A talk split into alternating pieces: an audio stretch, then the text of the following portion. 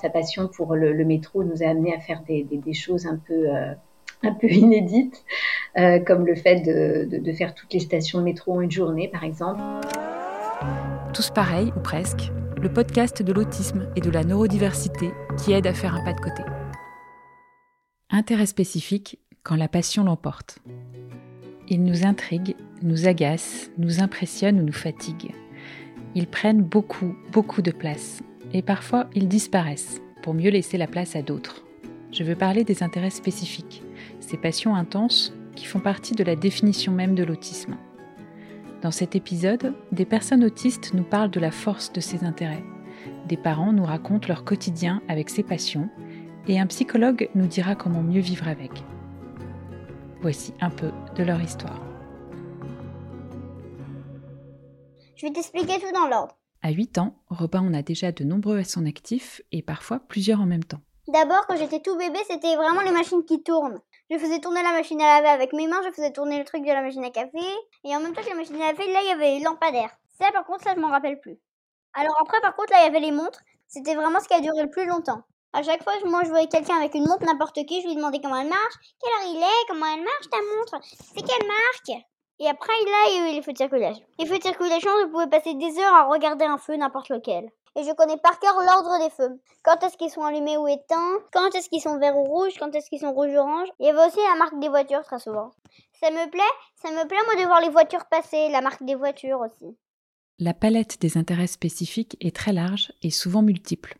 Alors, les intérêts spécifiques, effectivement, c'est une part importante de l'autisme. C'est à la fois un thème assez populaire dans, médiatiquement parce qu'il y a un côté, euh, souvent on l'associe à, une certaine forme de don et puis, c'est aussi des fois mal compris parce que c'est vrai qu'on pourrait l'associer à une simple passion qu'on peut trouver effectivement chez les personnes plus typiques.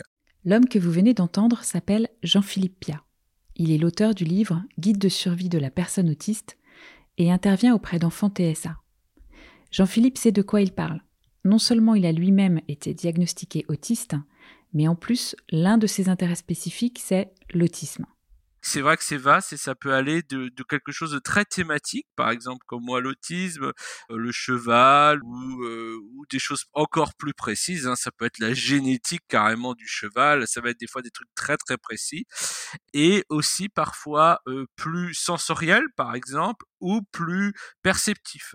Hein. Donc, par exemple, des choses comme des la feuille de papier, les, les toupies ou les cartes. Hein. Moi, j'ai des, des, personnes autistes qui adorent prendre les cartes, les classifier. Hein. Il y a souvent ce, ce, ce phénomène-là dans l'intérêt spécifique, hein, un phénomène de classification et passer leur temps en fait à toucher les cartes, à les trier, à les retoucher, à les trier. Et c'est quelque chose qui est très intense il y a un caractère envahissant qui est indéniable, hein, c'est-à-dire que ça domine le temps, ça domine les conversations, ça domine parfois même la sociabilité, ça peut engendrer euh, des temps en fait où la personne ne, sera plus attentive aux apprentissages, euh, à ses besoins, par exemple manger. Hein.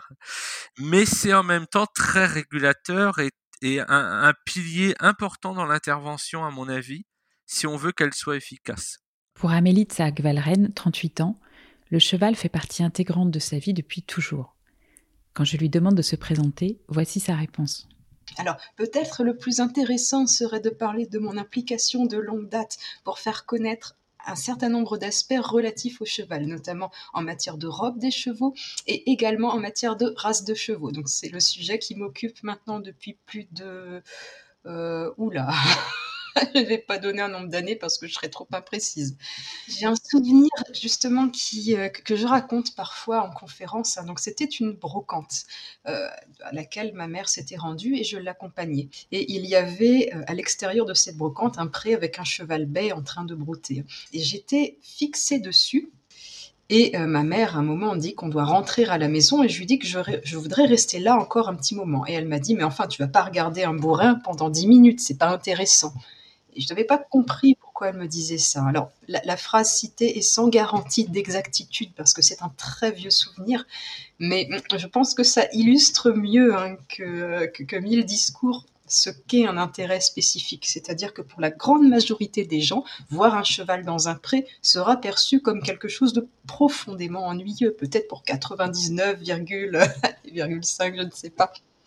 Euh, mais dans mon cas, c'est extrêmement intéressant parce que je perçois un très grand nombre d'informations à cet égard. Et plus j'apprends à propos des chevaux, plus je perçois d'informations et plus c'est intéressant. Voilà, je pense que ça me définit plus qu'aucune autre chose que je pourrais dire. Je peux vous donner un exemple connexe. Euh, il y a une couleur de robe des chevaux qui s'appelle l'alezan pour la majorité des gens, ce serait un mot, euh, voilà, avec peut-être une coloration un peu étrange, parce qu'un mot français avec un Z au milieu, c'est bizarre. D'ailleurs, le mot bizarre aussi a un Z au milieu, et il ne vient pas du français, il vient de l'italien. Donc le mot alezan, c'est la même histoire. Il nous vient de l'espagnol et par lui de l'arabe al-Hissan, que je prononce très mal. Quand je vois un cheval alezan, je vois tout le parcours qu'ont fait ses ancêtres depuis euh, le Maghreb jusqu'à l'Europe, parce que la linguistique correspond à cet égard aux données de l'archéologie. C'est qu'on a retrouvé les premiers, enfin un grand nombre de squelettes de chevaux alezans, parce qu'on sait génotyper maintenant les, euh, les restes archéologiques, mais je ne vais pas rentrer dans les détails là-dessus, je pars déjà beaucoup trop loin.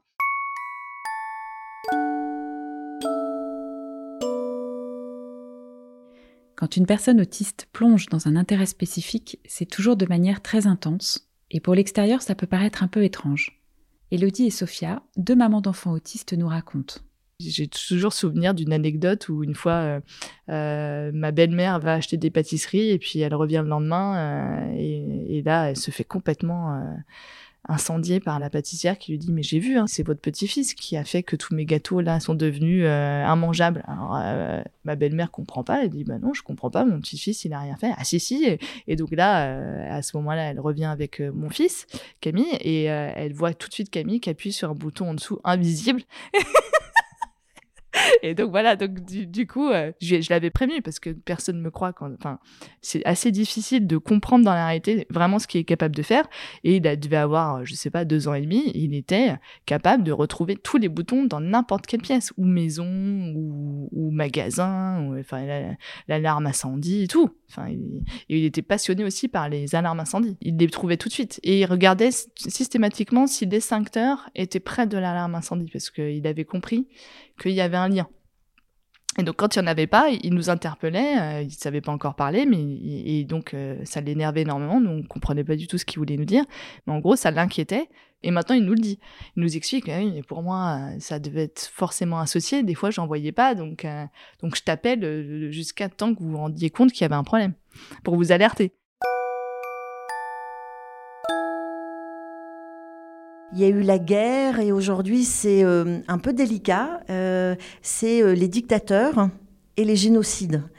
Alors, ce sont des centres d'intérêt euh, qu'on ne peut pas euh, évoquer comme ça, enfin, que Noé évoque comme ça, mais alors on lui explique que c'est un peu compliqué à évoquer quand on est dans un transport en commun ou quand on est avec des gens qu'on ne connaît pas très bien, par exemple dans le RER e ou dans le métro. alors, maman, oui, alors Kim Jong-un, qu'est-ce que tu en penses s'il lâche une bombe atomique sur Paris euh, oui, alors Ben Laden, euh, euh, s'il n'avait pas été tué, comment on aurait fait? Est-ce que tu penses qu'il y aurait eu d'autres 11 septembre? Bon, et même avec les gens de la famille qui sont proches de lui, c'est quand même pour sa grand-mère, par exemple, quand il lui parle de différents génocides, ça l'a ça la désarçonne et euh, c'est un peu compliqué pour elle. Ma mère fait toujours mine de ne pas entendre hein, quand euh, il va lui demander, euh, voilà, est-ce que tu, sais combien il y a eu de morts dans le génocide entre les Hutus et les Tutsis Voilà, elle va faire celle qui n'entend pas parce que je sais que ça la heurte et qu'elle n'a pas envie d'en parler avec Noé, même si elle connaît bien ses, ses particularités et son goût pour certains sujets et les répétitions de ces sujets, mais voilà, donc elle va faire la, la sourde oreille. On est dans la difficulté d'apprendre à Noé qu'il y a vraiment des, endroits où on ne peut pas parler de ça et des personnes avec qui on ne peut pas en parler. Euh, c'est pas facile pour lui. Euh, voilà, ça l'intéresse, donc il part du principe que euh, ça devrait intéresser tout le monde, ou en tout cas qu'on peut en parler. Je sais que ça n'est pas en ne lui répondant pas qu'il va s'arrêter. Et que je me dis que ben autant donner de l'information, autant voir où est le Rwanda, euh, comment euh, les différentes euh, identités au Rwanda se sont construites. ça permet de parler de colonisation, de décolonisation. Enfin, ça permet d'ouvrir sur tout un tas de choses qui l'intéressent. Mais Noé, il va être très loquace sur les choses qui l'intéressent, mais il va avoir, il va très vite saturer si l'explication que je lui donne est trop longue. Euh, il va poser plein de questions, mais il faut que la réponse soit succincte. Alors, euh, souvent, c'est pas possible juste pour nous de lui dire on arrête d'en parler, mais je vais lui dire euh, si on est à la maison, je peux mettre une minuterie. Si on est en train de marcher, parce qu'il l'aime beaucoup, voilà, quand on va se balader, par exemple, il me raconte tout le temps quelque chose. Et je lui dis, ben, quand on arrive à la mare, quand on arrive au Grand Chêne, voilà, jusqu'à jusqu'à là-bas, tu te tais, tu, fais tes histoires dans ta tête. Mais moi, en tout cas, je, n'écoute pas et je ne réponds pas. Ça marche. Depuis peu de temps.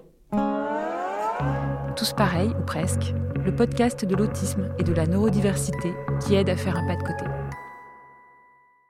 Dans la première partie de cet épisode, nous avons entendu des témoignages sur la place essentielle des intérêts spécifiques. Alors comment faire quand vraiment ils prennent trop de place? Comment réagir en tant que parent? Pas simple de trouver le bon équilibre. Jérôme Lichtler, psychologue apporte quelques éléments de réflexion. Le côté fascination et recherche récurrente d'informations en lien avec un intérêt, ça, on n'arrive pas vraiment à le canaliser. En tout cas, pas à long terme et de façon significative. Alors moi, c'est quelque chose que je constate d'abord dans ma pratique, et puis après, c'est ce que c'est ce que la littérature nous montre. C'est un enjeu euh, incroyablement complexe. Où est-ce qu'on place le curseur? Euh, à quel moment on décide d'arrêter l'accès aux intérêts si déjà l'enfant ça fait trois heures qu'il est dessus? Vous pouvez pas les balayer, vous pouvez éventuellement apprendre à certains autistes à faire semblant de ne pas s'y intéresser. Mais de toute façon, ça n'importe quel praticien vous, vous le dira, euh, c'est presque une lutte perdue d'avance pour nous, les praticiens ou les parents, face à ces intérêts-là. Alors, euh, effectivement, ce que je dis, ça pourrait être vite mal interprété, et puis on pourrait me reprocher de faire, bah ah oui, bah on va, on, va, on a qu'à laisser stéréotyper toute la journée. Mais c'est effectivement, c'est pas ce que je dis. Euh, Aujourd'hui, on a plus intérêt, je pense, hein, en tout cas, c'est comme ça que je fais dans ma pratique, à permettre aux, aux, aux enfants et aux personnes autistes à savoir quand est-ce qu'ils pourront avoir accès à ça, et à les cadrer, en fait, tout simplement. Quand vous cadrez, l'accès à un intérêt particulier, c'est-à-dire en termes, de, en termes spatio-temporels, c'est-à-dire que la personne autiste euh, comprend qu'il y a un rituel d'accès aux intérêts euh, et que c'est même pourquoi pas planifié dans l'emploi du temps, euh, ça va être un peu plus facile de les respecter. L'autre chose aussi, c'est que lorsque vous acceptez un peu plus qu'à certains moments, votre enfant il va devoir se stimuler autour de ses intérêts, soit une stimulation perceptive ou une stimulation beaucoup plus symbolique, où vous parler de ça pendant une heure, et que vous lui laissez la porte ouverte là-dessus pendant des temps un peu déterminés, vous créez aussi une, situation émotionnelle beaucoup plus favorable. C'est-à-dire que vous, d'une certaine façon, vous légitimez chez l'enfant le fait que euh, son intérêt, il est, euh, il est respectable. Et ça, ça joue quand même beaucoup dans la balance euh, de la relation. Donner un cadre pour réguler la pratique des intérêts spécifiques, c'est aussi ce que préconise Natacha Été, elle-même diagnostiquée autiste à l'âge adulte, avec un objectif, l'autonomie. Dans la régulation, tout dépend du niveau de fonctionnement de la personne. On ne va pas employer les mêmes méthodes euh, avec euh, des personnes qui ont un autisme plus marqué. Peut-être que pour certaines personnes, euh, ça va être une manière de mesurer le temps. Ça peut être aussi des outils visuels peuvent être mis en place. Ça peut être aussi pour certains types d'intérêts spécifiques une fréquence par semaine qui est définie et qui va être identifiée sur un calendrier. Et l'idéal, c'est pas seulement de le mettre en place pour la personne et que ce soit géré par sa famille et par les professionnels, mais quand c'est possible, c'est de lui apprendre à gérer ses outils. Pour Amélie, la passionnée de cheval, une autre solution existe apprendre à partager ses intérêts spécifiques avec les autres. Quand j'étais enfant, je me souviens très clairement qu'on me disait Ah, il y en a ras-le-bol d'entendre parler de tes bourrins, etc. Et pour les besoins de conférences notamment, j'ai travaillé sur la manière de présenter le sujet de façon à le rendre plus intéressant pour un public qui ne s'y intéresse pas de base. J'ai suivi un cours de didactique qui m'a beaucoup aidé dans le cadre de mon Master 2. Euh, et ça, c'est tout récent, hein, c'est de cette année. Donc, euh, euh, j'ai suivi également des cours de théâtre qui m'ont beaucoup, beaucoup aidé. Alors, ça reste très imparfait. Hein. Ma diction est loin d'être impeccable. Euh, mais je pense qu'il serait bénéfique à beaucoup de personnes autistes de suivre un apprentissage, on va dire, de didactique et de vulgarisation de leur centre d'intérêt. Ça, je l'ai vraiment beaucoup expérimenté dans ma vie et un certain nombre de mes amis également. Enfin, c'est un travail qui peut énormément aider beaucoup de personnes autistes à, euh, comment dire, ressentir de la reconnaissance par rapport à leur centre d'intérêt. Parce que ça aussi, c'est important. Tous pareils, ou presque, le podcast de l'autisme et de la neurodiversité qui aide à faire un pas de côté. Quand on parle des intérêts spécifiques chez les personnes autistes, on a parfois tendance à souligner le côté négatif, le caractère envahissant de ces intérêts. Mais ces passions peuvent être un excellent levier d'apprentissage. Explication de Jérôme, le psychologue.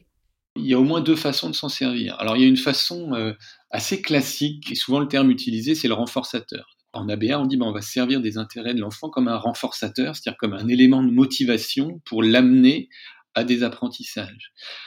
Alors, c'est vrai que moi, je faisais ça euh, beaucoup au début dans ma pratique. J'utilisais les intérêts, par exemple l'intérêt d'un enfant pour les escargots, hein, un enfant qui à un moment qui avait un intérêt incroyable pour les escargots. Et donc, nous, on se servait de cet intérêt-là comme un élément de motivation pour l'amener à faire des choses qu'elle n'avait pas forcément envie de faire. Aujourd'hui, je ne fais plus comme ça. Je vais essayer d'utiliser l'intérêt vraiment comme un, média d'apprentissage intrinsèque. Pour vous donner un exemple, j'étais intervenu euh, il y a quelque temps maintenant dans un IME, donc euh, avec ce, jeune dont je vous parlais, qui était fasciné par les logos de voitures. Hein, il adorait les visuels de logos de voiture avec la marque de voiture écrite en dessous. On avait une enseignante spécialisée qui cherchait depuis un certain temps à essayer de lui apprendre à écrire son prénom. Voilà. Alors, elle, avait vraiment des difficultés à le faire, c'est-à-dire qu'en plus, il avait des difficultés de motricité fine, des difficultés à tenir le crayon. L'activité en soi n'était vraiment pas du tout plaisante. Et puis, un jour, on a essayé avec l'équipe de faire autrement, c'est-à-dire que plutôt que de lui demander d'écrire son prénom, on s'est dit, tiens, on va essayer de, voir s'il serait partant pour écrire des marques de voitures. Alors, je me souviens, c'est moi qui avais fait l'expérience la première fois, il avait pointé le logo Dacia. Et donc, euh, moi, j'avais pris sa main, je lui ai mis un crayon dans la main, et puis je lui ai fait euh, tracer les lettres Dacia avec le modèle sous les yeux. Alors, euh, non seulement il s'est laissé faire, mais en plus, il voulait recommencer. Quand je suis revenu sur l'établissement plusieurs temps après, on m'a informé que cet enfant était capable euh, d'écrire seul des marques de voitures euh, avec un modèle, ou même sans modèle, il commençait déjà à écrire des, des mots de voiture.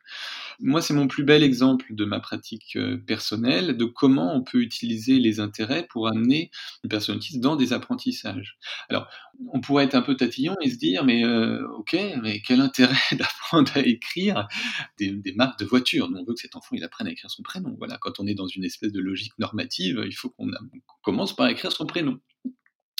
Alors, certes, il ne va pas y avoir forcément de fonctionnalité tout de suite dans ce comportement, euh, mais on, fait l'hypothèse que le sens viendra plus tard. Mais au moins, on travaille euh, la motricité fine, euh, on partage une activité plutôt plaisante pour le jeune, ça se passe bien, c'est agréable, il y a une augmentation de son bien-être, et euh, alors on n'a pas continué l'expérience parce que ce, cet enfant, il a, il a été transféré dans un autre établissement. Mais je pense que si on avait continué, on aurait progressivement pu lui demander d'écrire son prénom de temps en temps avec un modèle, parce que, si vous voulez, ça aurait été noyé dans une activité d'intérêt en soi. Mais cette réflexion sur l'utilisation des intérêts euh, pour les apprentissages, vous voyez bien qu'elle va être très dépendante de, de, euh, de l'ouverture d'esprit du professionnel ou de l'enseignant à, adapter son matériel d'apprentissage. Et ça, parfois, ça peut être compliqué, si vous voulez, quand vous êtes euh, un enseignant ou un professionnel qui a des habitudes de pratique bien ancrées, sortir de ça, ça peut être difficile. Créer des ponts entre les intérêts spécifiques et d'autres activités, c'est par exemple ce qu'a réussi Axel avec son fils Niels, 14 ans. Sa passion pour le, métro nous a amené à faire des, choses un peu, euh, un peu inédites, euh, comme le fait de, faire toutes les stations de métro en une journée, par exemple. C'est un de ses grands souhaits, donc l'on a réalisé il y a, il y a deux ans maintenant et qu'on a décliné. Alors c'est 14 heures passées dans le métro parisien à, à, faire toutes les lignes, en plus avec ce challenge de faire toutes les lignes dans l'ordre, c'est-à-dire la prendre la ligne 1 jusqu'à ce qu'elle coupe la 2, jusqu'à ce qu'elle coupe la 3 et ainsi de suite. Ça, je pense qu'il y a peu de, de, parents qui, qui, qui, ont fait ce, ce, genre de choses. Et en même temps, on a vécu, euh, franchement, j'ai vécu un moment euh, extraordinaire. Je partais vraiment, euh, j'ai envie de dire, arculot, persuadée de passer une journée assez pourrie. Et on a passé un moment incroyable parce que lui, il vivait un des plus beaux moments de sa vie. Et puis finalement, on a passé surtout un chouette moment euh, à deux. Ça a été l'occasion d'en faire quelque chose de, de, créatif aussi, puisque euh, voilà, vers l'âge de 12-13 ans, il a commencé à être aussi euh, fasciné par des youtubeurs euh, et, euh, et, influenceurs.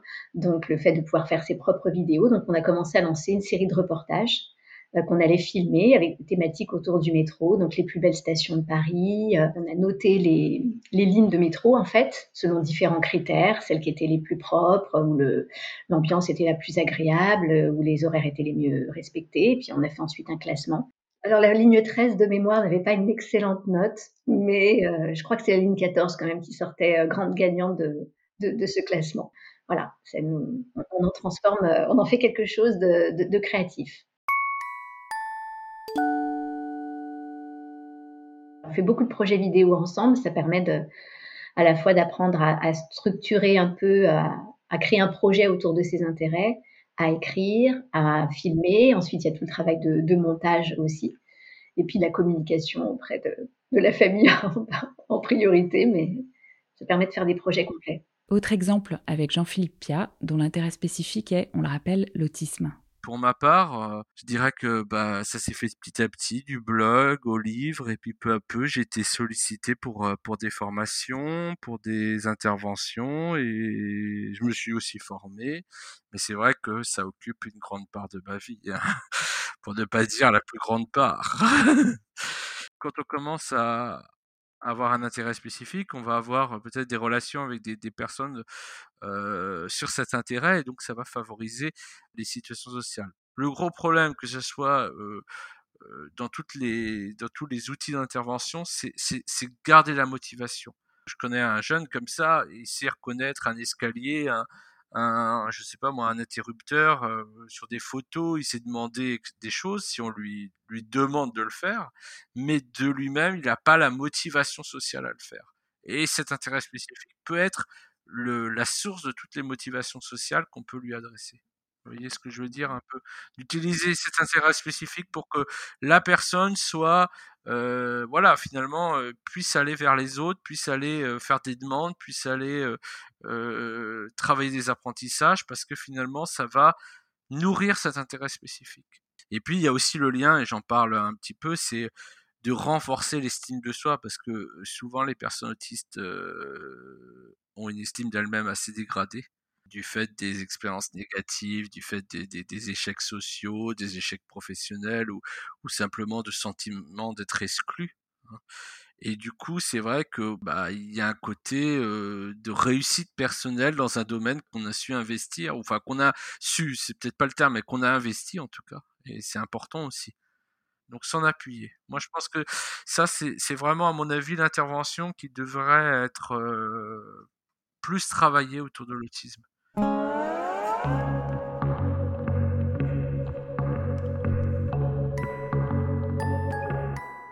Que retenir de tous ces témoignages Ce que je comprends de mes échanges avec Amélie, Natacha et Jean-Philippe, c'est que d'une certaine manière, ils font corps avec leurs intérêts spécifiques.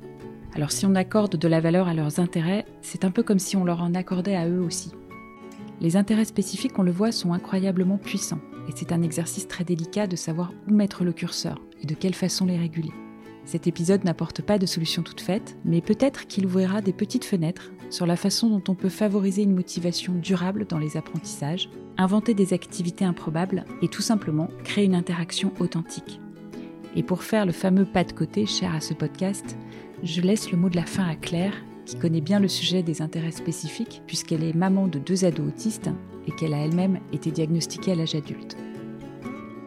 Le regard de la société, il peut être très très très sévère. Et, je pense que nous, en tant que parents, aussi ce travail, il est peut-être à faire de notre côté sur l'acceptation du regard et du jugement des autres. Mais notre enfant, lui, il s'épanouit. Et je pense sincèrement que ces intérêts spécifiques, à un moment donné, ils vont en faire une force.